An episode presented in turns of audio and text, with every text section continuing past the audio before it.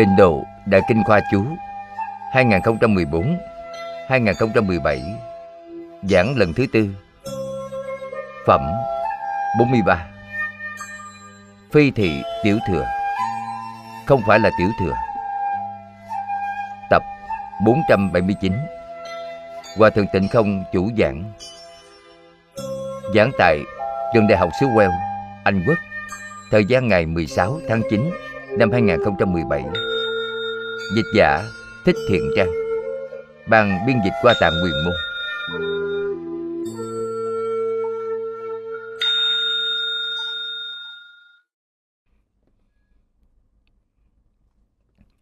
Kính chào chư vị Pháp Sư. Quý vị đồng học, Mời an tòa.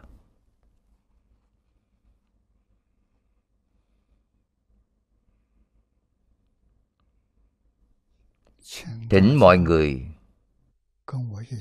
cùng tôi quy y tam bảo. A xà lê tồn niệm. Ngã đệ tử diệu âm. Thí tùng kim nhật. Nại chí mạng tùng Quy y Phật Đà. Lưỡng túc trung tôn. Quy y Đạt Ma. Ly dục trung tôn. Quy y Tăng già chư chúng trung tôn. A xà lê tồn niệm. Ngã đệ tử diệu âm. Thí tùng kim nhật. Nải chí mạng tùng quy y phật đà. Lưỡng túc trung tôn. Quy y đạt ma. Ly dục trung tôn.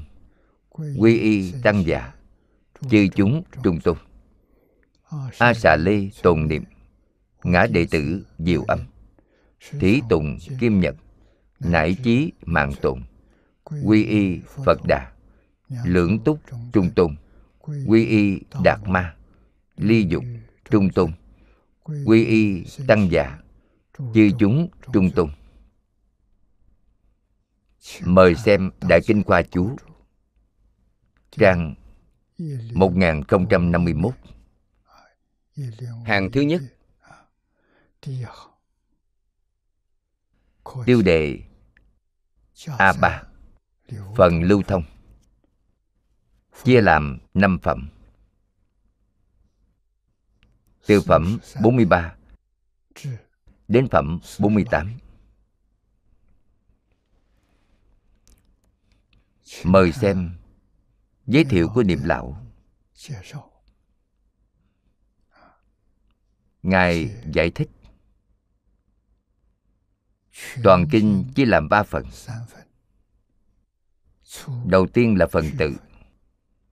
Giữa là phần chánh tông. Cuối là phần lưu thông. Đại sư Linh Phong nói, Ba phần này gọi là sơ thiện, Trung thiện và hậu thiện. Phần tự như đầu Và ngũ quan cùng tồn tại phần chánh tông như thân và tạng phủ không thể thiếu. Phần lưu thông như chân tay. Vận hành chẳng trở ngại.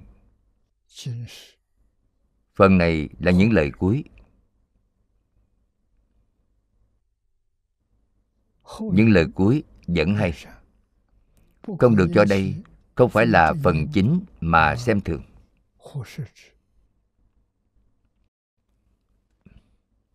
Niệm lão. dùng mấy câu nói rất đơn giản này. Để nói với chúng ta đây là đoạn cuối cùng của bộ kinh này. Là phần lưu thông. Phần lưu thông với phần trước thật là hay như nhau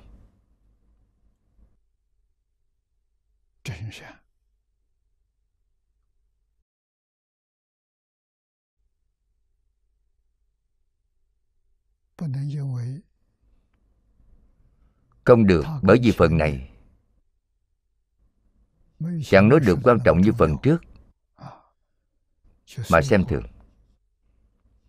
Phần trước là dạy cho chúng ta phương pháp. và lý luận. Còn phần sau cùng này là phần lưu thông.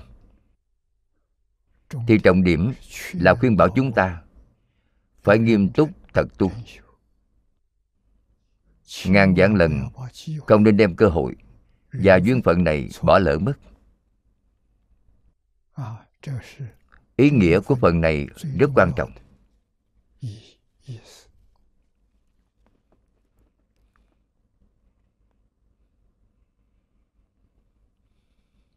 Phần này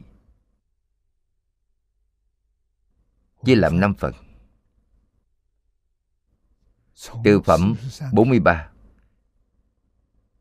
đến phẩm 48 đều thuộc về phần lưu thông.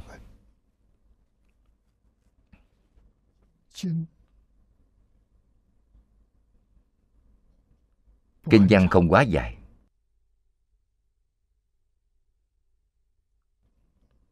nhưng hiển lộ ra thật sự như kinh hoa nghiêm kinh pháp hoa không hai không khác.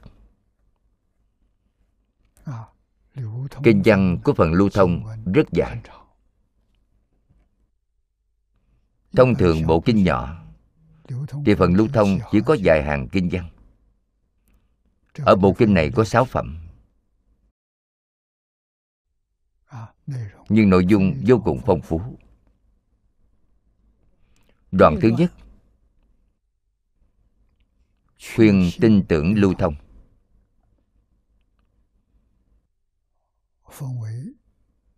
Được chia làm sáu mục.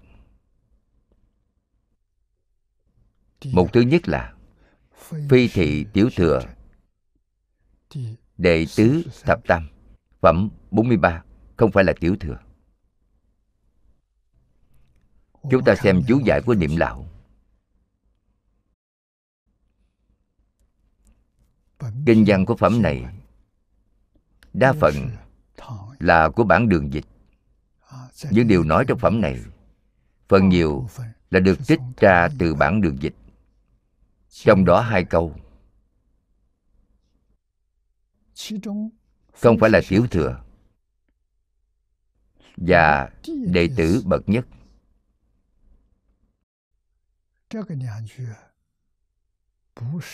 không phải là ở trong bản đường dịch, mà ở trong bản tống dịch.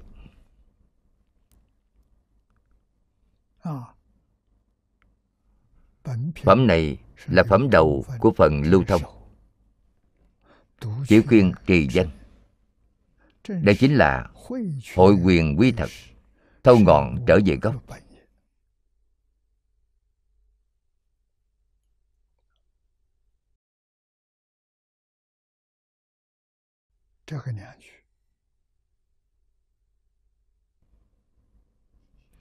Hai câu này như là những bộ kinh lớn như hoa nghiêm pháp hoa. Mới hiển thị ra ý nghĩa như vậy.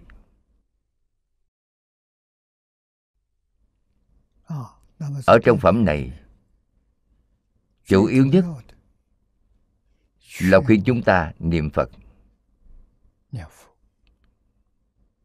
chỉ khuyên trì danh.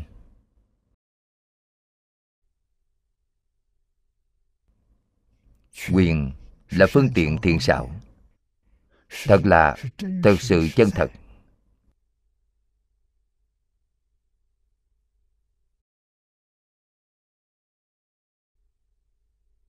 Đó là đem trọng điểm của phẩm này, nói ra cho chúng ta. Đến cuối cùng càng về sau cùng, thì lời nói càng quan trọng.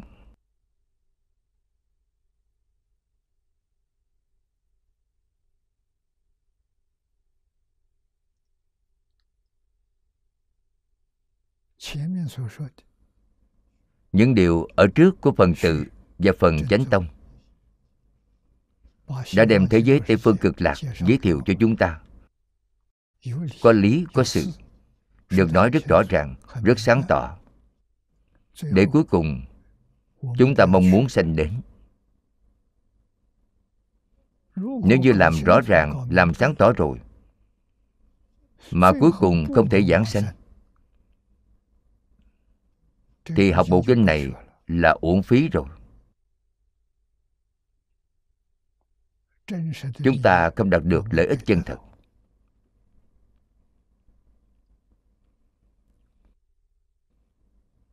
Cho nên ngay ở đầu tiên đã nhắc nhở chúng ta.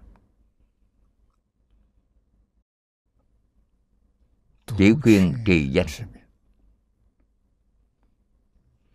câu nói này quan trọng.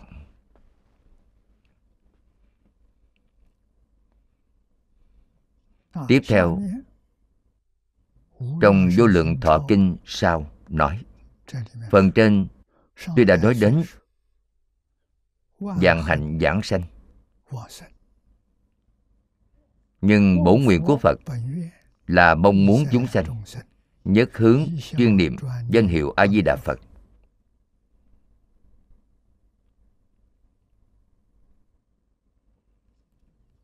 chúng ta đã xem thấy trong bộ kinh này.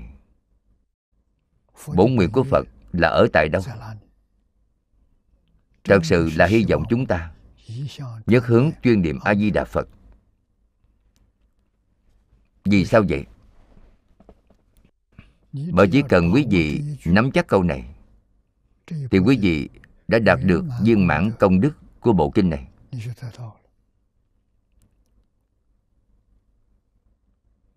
Nếu như chúng ta lơ là, quên mất niệm phật như vậy thì học bộ kinh này là uổng công rồi. Ngay trong đời này chúng ta đã mất đi lợi ích chân thật của đại kinh chính là kinh vô lượng thọ. Chúng ta không có đạt được lợi ích. Đó là sai lầm quá lớn rồi. Cho nên cần phải ghi nhớ. Câu này đã nói ở trước là quy thật, chân thật, trở về gốc, là gốc rễ. Chính là nhất hướng chuyên niệm a di đà phật. Bất cứ lúc nào cũng không được quên. Mọi lúc, mọi nơi. Tốt nhất là phật hiệu luôn ở trong tâm, không gián đoạn. Vậy thì quý vị sẽ đạt được viên mạng. Tiếp theo trích lời của ngài hắc cốc trong sách đại kinh thích. Ngài hắc cốc là người nhật bản.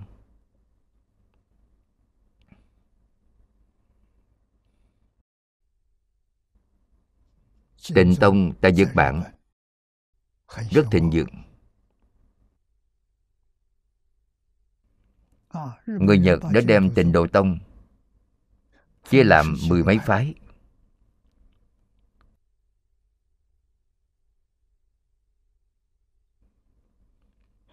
mà phương pháp tu hành của mười mấy phái ấy cũng không hoàn toàn giống nhau. Tuy kinh điển căn cứ giống nhau, nhưng phương pháp tu hành không giống nhau.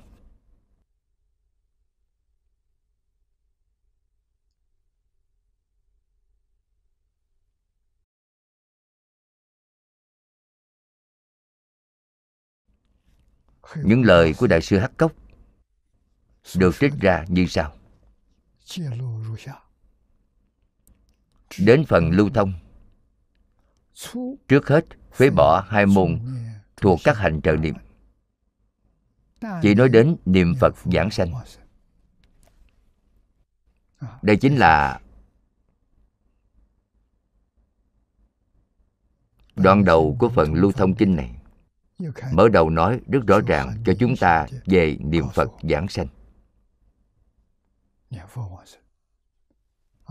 lại nói vì theo như bổn nguyện nên đến phần lưu thông. Trước hết là phế bỏ các hạnh chỉ quy về niệm phật.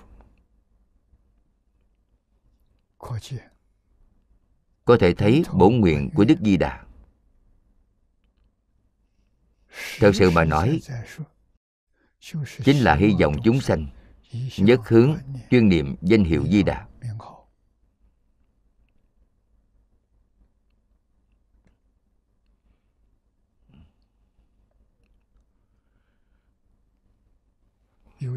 Đại sư ngẫu ích nói, có tính, có nguyện.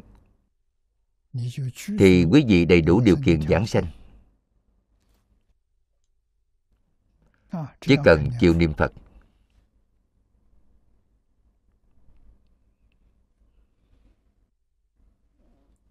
niệm phật. Thì phải niệm đến công phu như thế nào? Thông thường tổ sư đại đức thường nói là công phu thành phiến thế nào gọi là thành phiến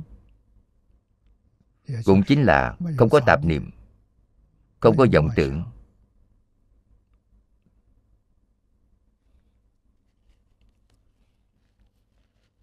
cũng không có phân biệt chấp trước.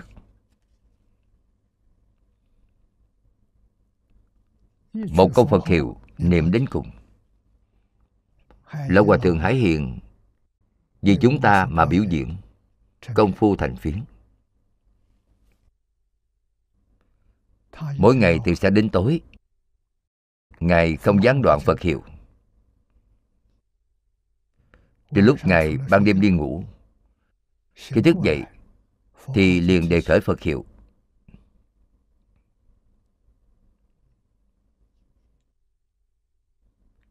Ngài đã niệm 92 năm. Không chỉ công phu thành phiến, Mà chúng ta tin tưởng Ngài đạt nhất tâm bất loạn.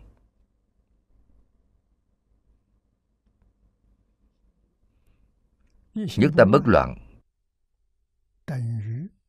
Bằng giới minh tâm kiến tánh bên thiền tông. Đó là thuộc về thiền định. Sự nhất tâm thì bằng giới a la hán lý nhất tâm thì bằng giới pháp thân bồ tát đó chính là phá một phẩm vô minh, chứng một phần pháp thân. Là pháp thân đại sĩ. Lý nhất tâm. Giảng sanh thế giới cực lạc, sanh vào thật báo độ. Sự nhất tâm, sanh vào phương tiện độ. Công phu thành phiến, thì sanh phàm thánh đồng cư độ.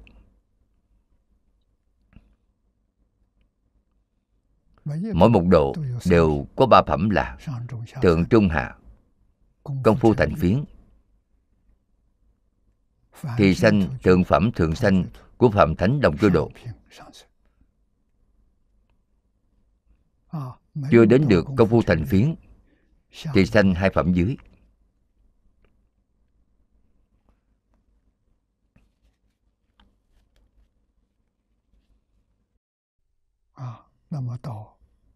Đến phần lưu thông. Phần lưu thông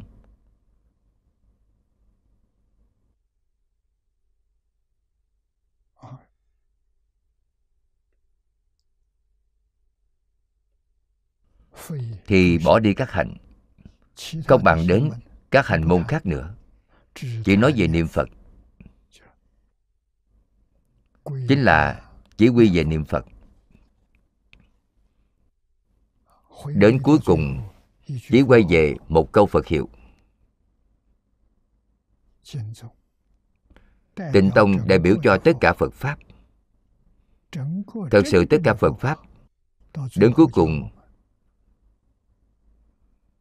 và chúng ta thoát khỏi sáu đường luân hồi. Giảng sanh thế giới tây phương cực lạc. Sanh đến thế giới cực lạc. Đảm bảo quý vị một đời thành phật. Vì nơi đó là vô lượng thọ. Phật là vô lượng thọ. Người giảng sanh đến thế giới cực lạc thì mỗi người cũng là vô lượng thọ.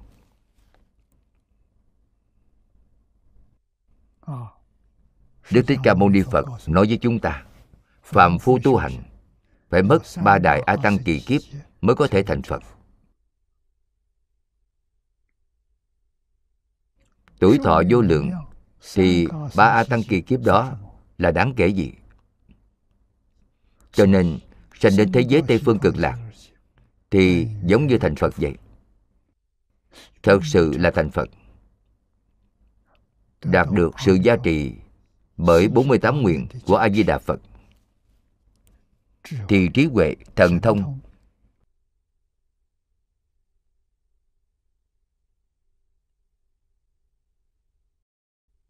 Tự hành quá tha. Đều được đại tự tại không khác gì với chư phật như lai. Đến đâu mà tìm được nơi tốt như vậy? Phật pháp. Có vô lượng pháp môn. Trong 84.000 pháp môn, chỉ có một môn này là đặc biệt. Chỉ có pháp môn này là chân thật đặc biệt là đối với hạng người căn tánh chúng ta mà nói. Thì không gì thù thắng hơn. Vì vậy 84.000 hành môn khác không cần đề cập nữa. Chúng ta chỉ cần quay về niệm phật thì đúng rồi. Là cầm được bảo chứng thư rồi bảo đảm chúng ta một đời giảng sanh. Không đến nỗi bỏ qua nhân duyên này.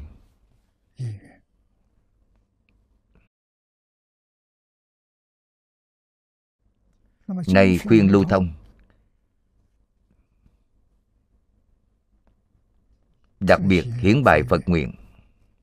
Với đề xướng trì danh, rộng khuyên lưu thông. Cho nên gọi là hay cuối cùng vậy.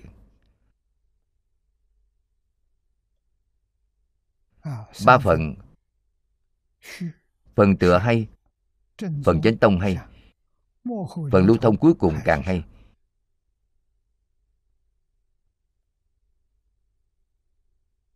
Hay đến tột cùng. không có gì hay hơn được nữa.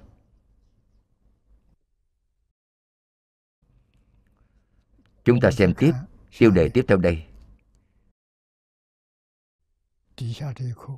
nêu ra thánh chúng mười phương đã giáng sanh để khích lệ niềm tin. Phải chú ý đến điều này. Mười phương thế giới vô lượng vô biên. Có phật giáo hóa. Phật khuyên mọi người niệm phật. Cầu sanh tịnh độ giống như thích ca mâu ni phật. Ở tại địa cầu chúng ta đây cũng khuyên chúng ta như vậy.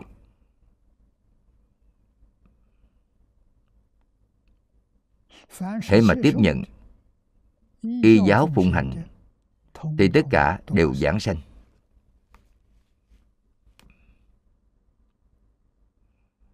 Chúng ta xem kinh văn. Phật cáo từ thị Nhữ quán bỉ chư Bồ Tát Ma Ha Tát Thiện hoạch lợi ích. Phật bảo Ngài từ thị. Các ông quán Bồ Tát Ma Ha Tát ấy kéo đạt được lợi ích.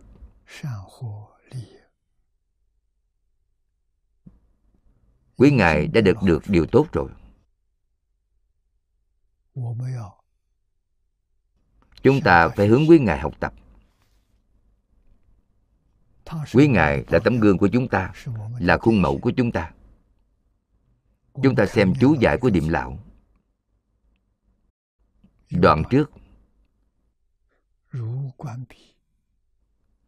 Ông quán các bồ tát ma ha tát ấy kéo đạt được lợi ích. Bồ tát thì có tiểu bồ tát, có đại bồ tát. Ma ha tát là đại bồ tát phân biệt lớn nhỏ như thế nào? Minh tâm kiến tánh chính là ma ha tát chưa minh tâm kiến tánh chính là bồ tát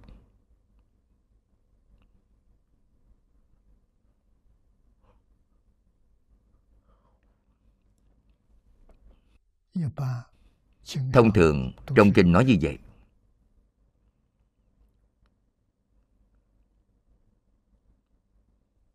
chúng ta xem chú giải của niệm lão đoạn trước. Ông quán, các bồ tát, ma tát ấy, kéo đạt được lợi ích là chỉ cho vô lượng vô biên. Các đại bồ tát từ mười phương giảng sanh đã nói trong phẩm trước. Quý ngài, những vị bồ tát này nghe danh giảng sanh, đạt đại lợi ích. Như phía trước đã trích dẫn lời của giảng sanh luận chú. Bồ tát giảng sanh cực lạc diện kiến a di đà phật, liền được thân và pháp rốt ráo bình đẳng với các đại bồ tát thuộc bát địa hay từ bát địa trở lên. Nên nói, kéo đạt được lợi ích đây là nêu lên mười phương thánh chúng giảng sanh được lợi ích. Để khích lệ chúng sanh, lòng tin ưa, mà phát nguyện vậy.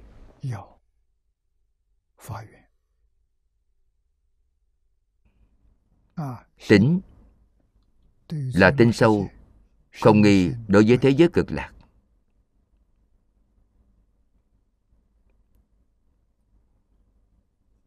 Phát nguyện là phát nguyện cầu giảng sanh tịnh độ.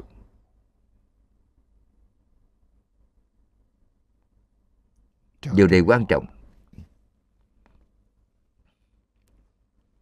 Quý ngài đến làm tấm gương cho chúng ta. Chúng ta thấy rồi nên tin tưởng. Không phải là giả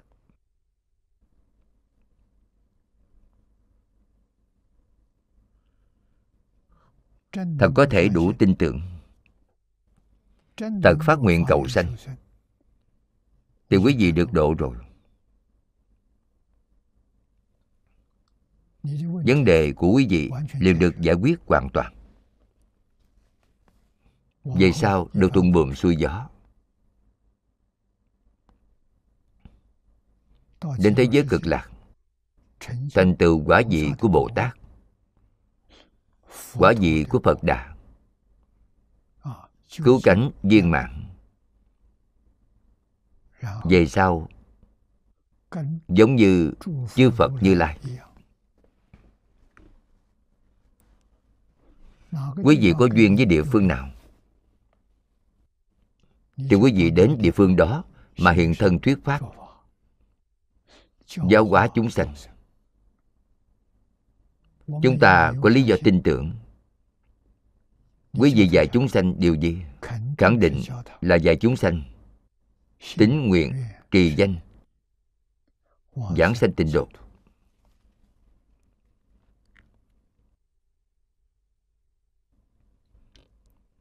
ngôn ngữ rất đơn giản nhưng ý nghĩa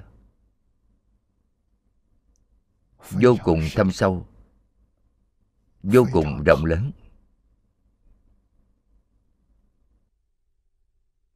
Mà phàm phu chúng ta không có cách nào tưởng tượng được.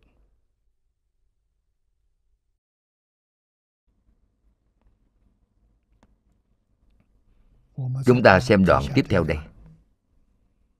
Nhược hữu thiện nam tử thiện nữ nhân đắc văn a di đà phật danh hiệu năng sanh nhất niệm hỷ ái chi tâm quy y chim lễ như thuyết tu hành. Nếu có người thiện nam người thiện nữ nghe được danh hiệu a di đà phật. có thể sanh một niệm tâm vui thích. Quy y chim lễ tu hành như lời dạy. Như thuyết tức là những điều mà kinh này đã nói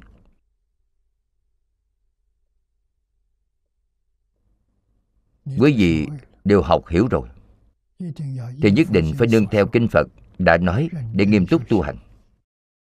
Tu là tu chỉnh hành là hành vi. Ở trong kinh điển thường thường đem hành vi chia làm ba loại lớn. là thân khẩu. ý. Tạo tác của thân thể là hành vi của thân ngôn ngữ của trong miệng là hành vi khẩu nghiệp. Khởi tâm động niệm, phân biệt chấp trước là hành vi của ý. Ba nghiệp thân khẩu ý, đó là tạo tác của ba loại lớn. Hành là tạo tác. Phải tu như thế nào?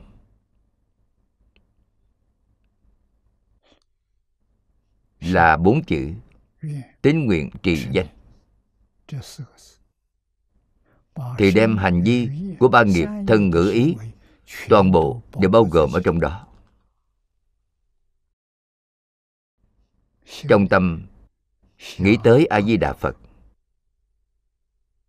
trong miệng niệm a di đà phật.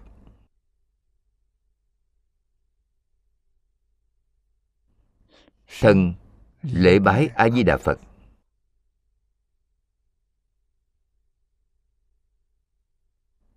Là đều tu ba nghiệp. Sáng tối định thời quá lễ bái là chính. Thời gian khác. Yêu cầu phải là tâm miệng không gián đoạn niệm niệm liên tục. Vậy thì tốt rồi.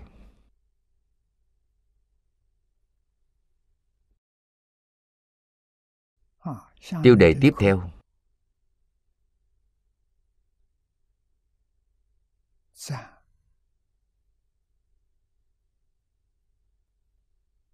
Khen ngợi niệm phật là bậc nhất để khuyến tính. Nghe danh được lợi ích. Mời xem kinh văn. Nhược hữu, thiện nam tử, thiện nữ nhân. Đắc văn a di đà phật danh hiệu. Năng sanh, nhất niệm, hỷ ái chi tâm. Quy y chiêm lễ như thuyết tu hành. Đương tri tử nhân di đắc đại lợi. Đương hoạch như thượng sở thuyết công đức. Nếu có người thiện nam người thiện nữ nghe được danh hiệu a di đà phật có thể sanh một niệm tâm vui thích. Quy y chiêm lễ tu hành như lời dạy. Phải biết rằng người ấy là được lợi ích lớn. Tôi được công đức như đã nói ở trước.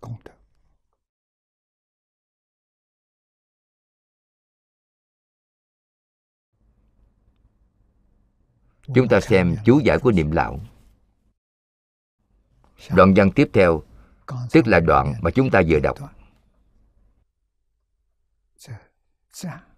Chính là khen ngợi niệm phật là bậc nhất để khuyến tính nghe danh hiệu phật, có thể sanh một niệm tâm vui thích.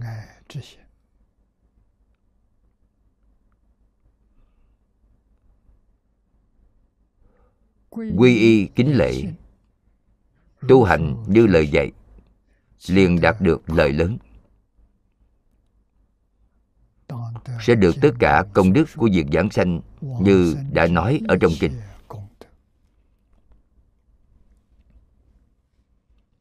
Câu nói này nhắc nhở chúng ta. Trong bộ kinh này phật đã giảng tất cả công đức của a di đà phật.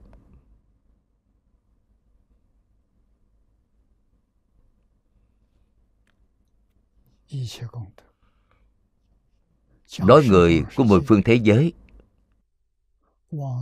giảng sanh đến thế giới tây phương cực lạc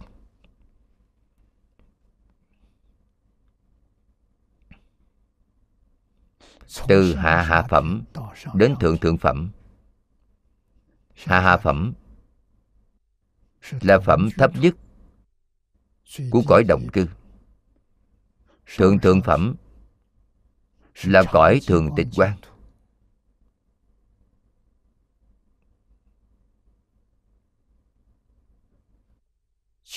cứu cánh viên mãn không gì thù thắng hơn.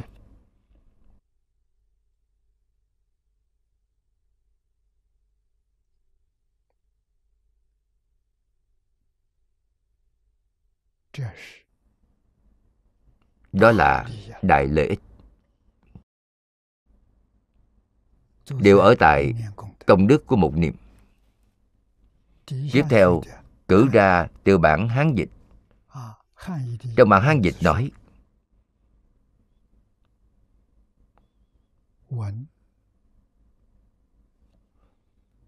nghe danh hiệu của vô lượng thanh tịnh phật đề kinh của bản kinh này gọi ngắn là kinh vô lượng thọ. Được hội tập vô cùng hay, quá hay rồi. Đem đề kinh phật thuyết đại thừa vô lượng thọ trang nghiêm kinh của bản tống dịch và đề kinh của bản hán dịch là vô lượng thanh tịnh, bình đẳng giác kinh. Đem hai đề kinh ấy hợp lại thành phật thuyết đại thừa vô lượng thọ trang nghiêm thanh tịnh, bình đẳng giác kinh. Đề kinh quá hay.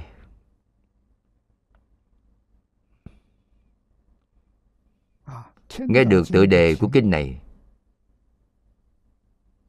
thì tâm từ bi hiện tiền. Tâm quan hỷ hiện ra. Vui mừng hớn hở trong một lúc. Tâm ý thanh tịnh.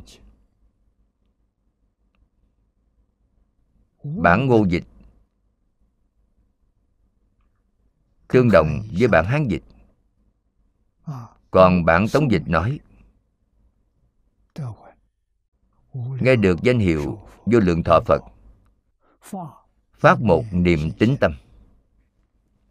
Bản ngụy dịch nói rằng, nghe được danh hiệu đức phật ấy thì vui mừng hớn hở, dù chỉ một niệm.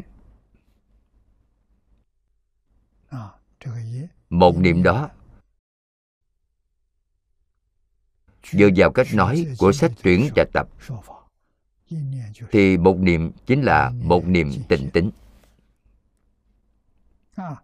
lại ở trong phẩm tam bối giảng sanh đã nói, phát một niệm tâm, niệm đức phật ấy.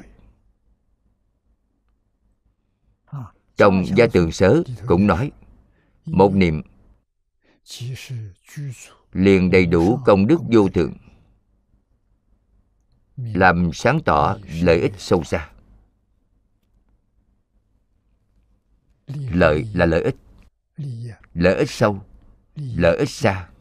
Một niềm tin sâu hết mực. Tu hành phát nguyện. Thì tất sanh tịnh độ. Cuối cùng sẽ đắc quả phật. Nên bảo là vô thượng vậy.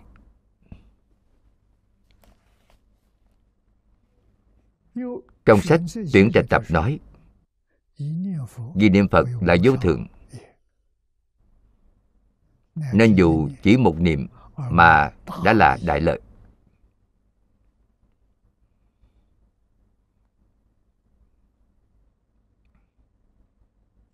Ở đây dẫn ra từ nhiều chú sớ đều là lời của cổ đại đức. Những đoạn kinh văn này đều ở trong đại tạng kinh. Chúng ta đều có thể tìm được. Cho nên kinh nói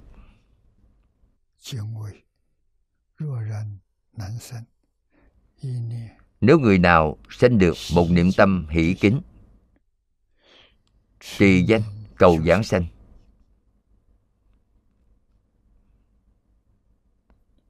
Nên biết rằng người ấy đạt được lợi ích lớn, được công đức như đã nói ở trên. Công đức như nói ở trên, chính như là trong kinh đã nói, vượt tam giới theo chiều ngang, viên mãn lên tứ độ một đời bổ xứ làm phật cứu cánh nhập thường tịch quan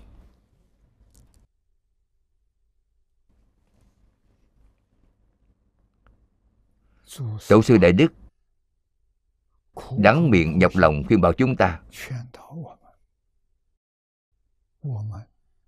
chúng ta xem được kinh văn. đọc được chú giải. nhờ niệm lão đã trích dẫn những văn chữ này của tổ sư đại đức.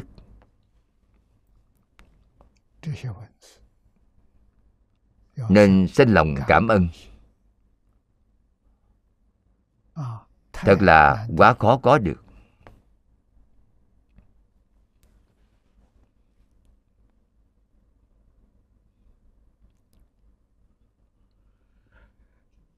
Chỉ một câu này với một niệm tâm hỷ kính.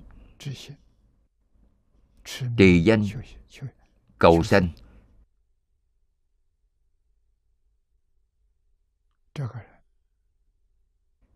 Thì người đó đã được công đức như đã nói là quá nhiều rồi.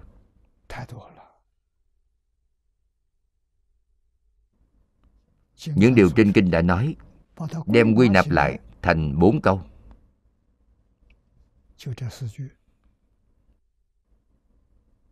thứ nhất là vượt ngang tam giới. siêu vượt lục đạo luân hồi. Là siêu vượt tất cả các tầng.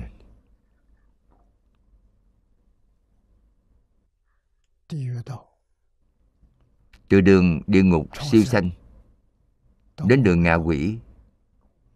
Từ đường ngạ quỷ siêu sanh đến đường súc sanh từ đường súc sanh siêu sanh đến cõi người. từ cõi người là siêu sanh đến cõi trời. Trời có 28 tầng gồm trời dục giới trời sắc giới trời vô sắc giới. Đến tầng trời trên đỉnh của vô sắc giới đi ra. Thì ra khỏi luân hồi. cách ra khỏi luân hồi là như vậy mỗi lần lên cao một tầng như vậy. Thời gian đều là rất dài rất dài. Gọi là ra khỏi luân hồi theo chiều dọc.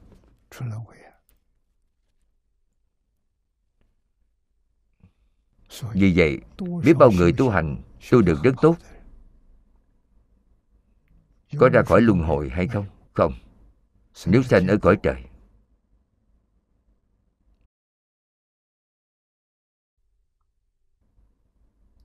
trời cũng có thọ mạng. Khi thọ mạng hết rồi, cũng có sinh lão bệnh tử.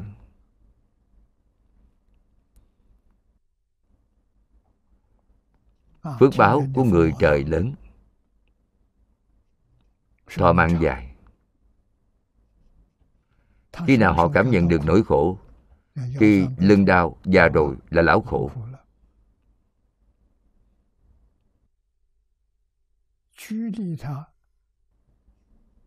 Họ cách thời gian chết 7 ngày. Thì họ cảm giác được không được nữa sắp chết rồi. Người trời thông minh. Vào thời điểm đó niệm phật giảng sanh cũng còn kịp. Thời gian có 7 ngày là đủ rồi. Nhưng mà họ gặp được phật pháp hay không? quan trọng là ở điểm này nếu không gặp được thì không có cách nào. Nếu như gặp được, người nhắc nhở họ. Họ nhất tâm chuyên niệm vô lượng thọ phật, a di đà phật, thì họ được giảng sanh. Vượt ngang tam giới. Thì không cần trải qua cõi trời. Cách này khác. Là tại cõi người mà ra đi. Gọi là vượt theo chiều ngang. Không phải là vượt theo chiều dọc vượt ngang tam giới thì chỉ có pháp môn tịnh độ. Không có pháp môn thứ hai. 84.000 pháp môn Tất cả pháp môn đều là hướng lên. Đi lên, đi lên tiếp. Đến cuối cùng thì siêu vượt Không có nghe nói vượt theo chiều ngang Chỉ có pháp môn tịnh độ là vượt theo chiều ngang. Thì họ siêu vượt rồi.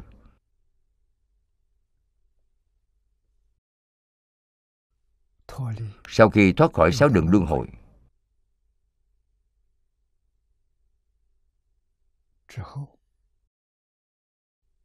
họ giảng sanh đến thế giới cực lạc. Sanh đến thế giới cực lạc thì viên đăng tứ độ. Viên là viên mãn.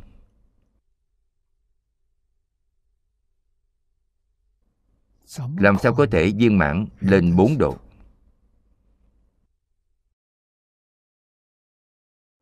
Quý vị đến thế giới cực lạc.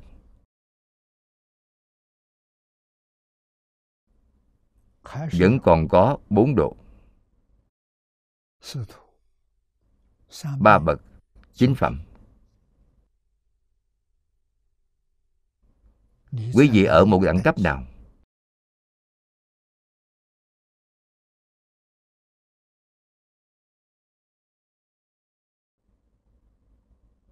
mà sanh lên trên cũng mất thời gian rất lâu. tại sao nói là viên mãn lên? Là do 48 nguyện của A Di Đà Phật gia trì cho quý vị. Chứ không phải do năng lực của chính quý vị. A Di Đà Phật đi theo quý vị giống như tiểu bằng hữu vậy. Nắm tay, dắt quý vị đi lên. Là ý nghĩa như vậy. Đến lúc nào phiền não tập khí của quý vị đoạn hết rồi,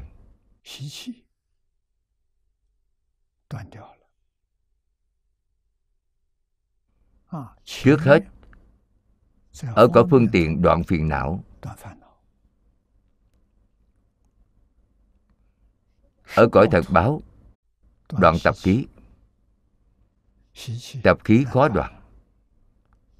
Đoạn tận tập khí rồi. Đó là đẳng giác bồ tát. Ở trên thập địa, vẫn còn đẳng giác bồ tát. Đoạn hết tập khí rồi, thì chứng được quả vị diệu giác. Ghi nhớ thọ mạng của người thế giới cực lạc là vô lượng. cho nên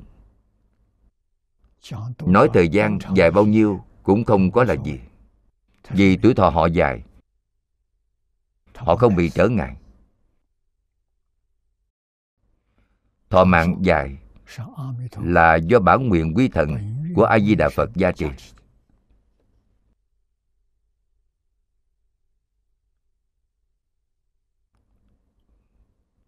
điều này ở thế giới mười phương không có được.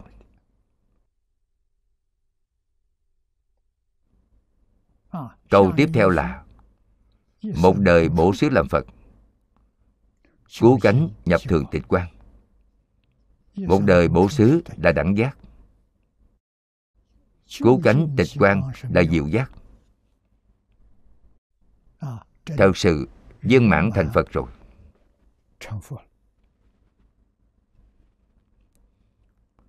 Đoạn kinh văn tiếp theo đây. Đệ tử bậc nhất.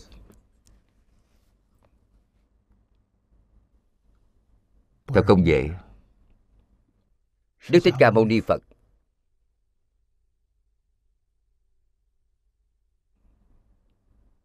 Câu này từ chính miệng của phật nói ra.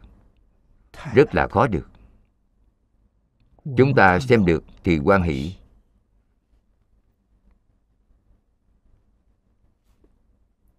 Quan hỷ vô cùng. Tại sao vậy? Mà quý vị có thể nương theo pháp môn này mà tu hành. Đúng như trong kinh đã nói. Thì quý vị là đệ tử bậc nhất của như lai.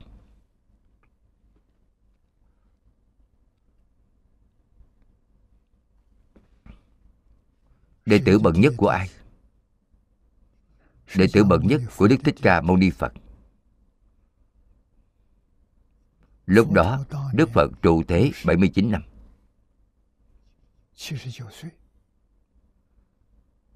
Người Trung Hoa nói tuổi ta là 80 Người nước ngoài nói theo tuổi thật.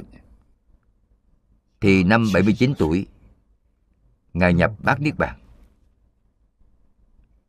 rời khỏi chúng ta. Lúc ở đời ngài vì chúng ta mà biểu diễn. Ngài là hoàng tử. Nếu như không xuất gia, thì ngài sẽ làm vua. 19 tuổi, từ bỏ ngôi vua.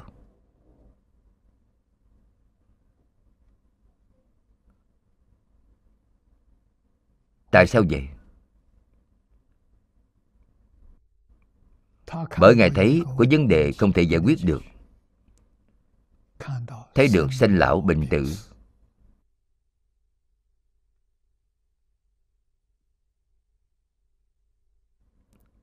Khi tuổi đã lớn, Thì cũng không thể thoát được đại nạn này.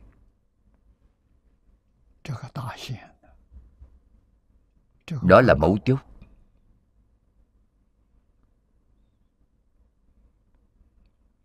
Ngài hướng đến rất nhiều người để thỉnh giáo có thể vượt qua được hay không?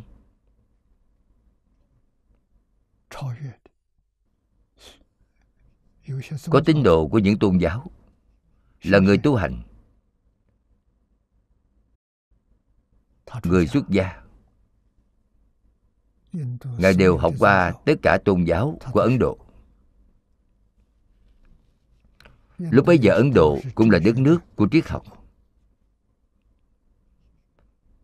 ngài cũng học qua những học phái đó. Nhưng không có học phái tôn giáo nào giải quyết vấn đề này được. Nên ngài xả bỏ đi những gì đã học trong 12 năm. Đó cũng là làm tấm gương cho chúng ta xem, để chúng ta học tập theo ngài. Năm 19 tuổi xuất gia Là buông xuống phiền não chướng. Năm 30 tuổi Thì buông xuống sự cầu học Không học nữa Không học tôn giáo nữa Cũng không học triết học nữa. Là buông xuống sở tri chướng Buông xuống hai loại chướng ngại này. Vậy Ngài làm thế nào? Ngài nhập định. Trong tâm thật sự làm được một niệm không sanh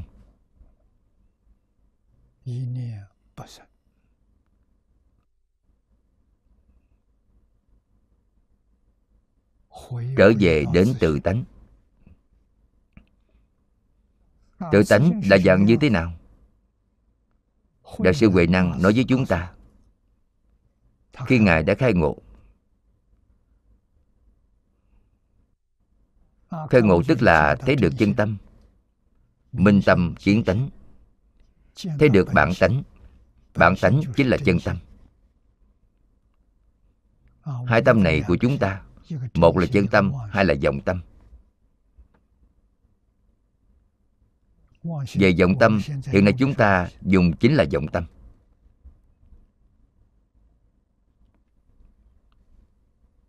Vọng tâm ở đâu? Là ở trong chân tâm. Chân tâm ở đâu? Chân tâm ở trong vọng tâm. Chân vọng là một thể chân vọng không thể chia ra được. Chứ gì phải biết điều này. Tâm luân hồi là vọng tâm.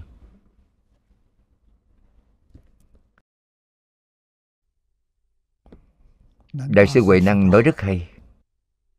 Nào ngờ tự tánh vốn không dao động. Đó là nói rõ. Chân tâm của chúng ta không động chính là đại định. Đại định trên quả địa như lai chính là chân tâm. Từ trước đến giờ chưa từng động. Đại sư huệ năng nói nào ngờ tự tánh vốn không dao động. chưa từng động qua chưa từng lay động.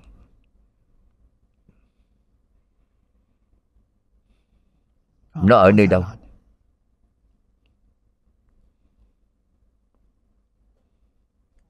nó ở nơi nào?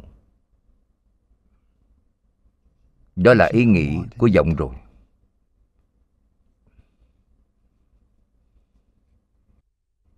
Là nghi ngờ của vọng tâm. Chân tâm thì không có. Chân tâm không có suy nghĩ.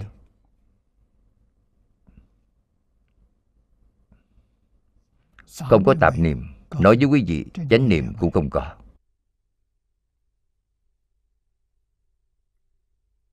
Chánh niệm, tà niệm đều là tà. Chánh niệm, tà niệm đều là chánh. Có thể nói thông được hay không? Có thể giảng thông được. Vì là một thể. Nói với chúng ta, toàn bộ vũ trụ, tất cả dạng pháp là cùng một thể với chính mình. Vũ trụ ở đâu?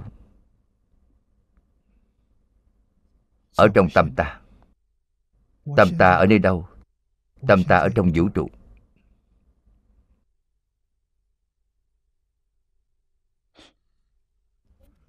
Dao động.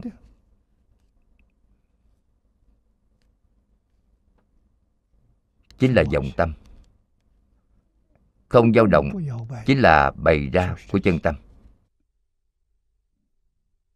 Chân vọng nhất như chân ở trong vọng vọng ở trong chân. có thể chia ra được không? Không chia ra được. Vì chia ra thì sai rồi. Chẳng những không chia ra được mà nói cũng không được. Nói là phương tiện nói. Quý vị thật sự có thể đem tất cả những điều đã nói đã nghe buông xuống. thì quý vị mới khế nhập được cảnh giới khế nhập cảnh giới đây chính là chứng được tự tánh.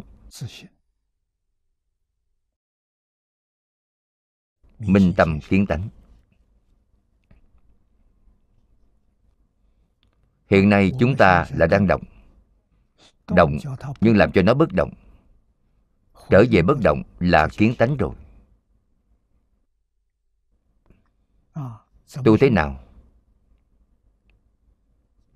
trên tổng cương lĩnh để nói. Mắt tu ở trong sắc.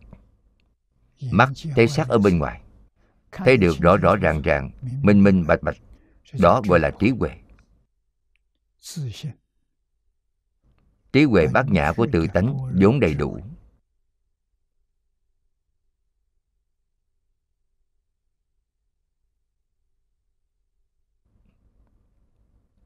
là như như bất động. Không có khởi tâm, không có động niệm, không có phân biệt, không có chấp trước.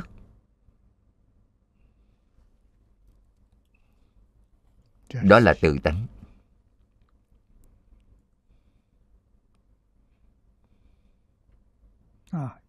Đã có một ý niệm khởi lên, thì khởi tâm động niệm rồi, là vọng tâm, không phải chân tâm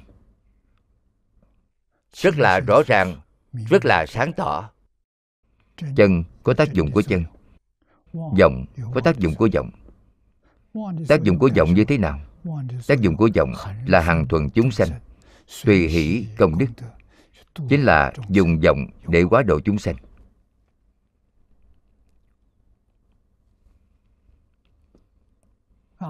Bên trong của chân chính là thường tịch quan thường là không dứt, vĩnh hằng không dứt. Không có sanh diệt, gọi là thường. Có sanh, có diệt, là vô thường.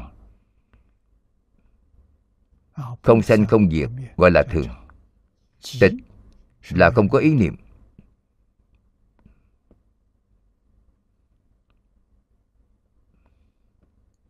Quang là một vùng ánh sáng.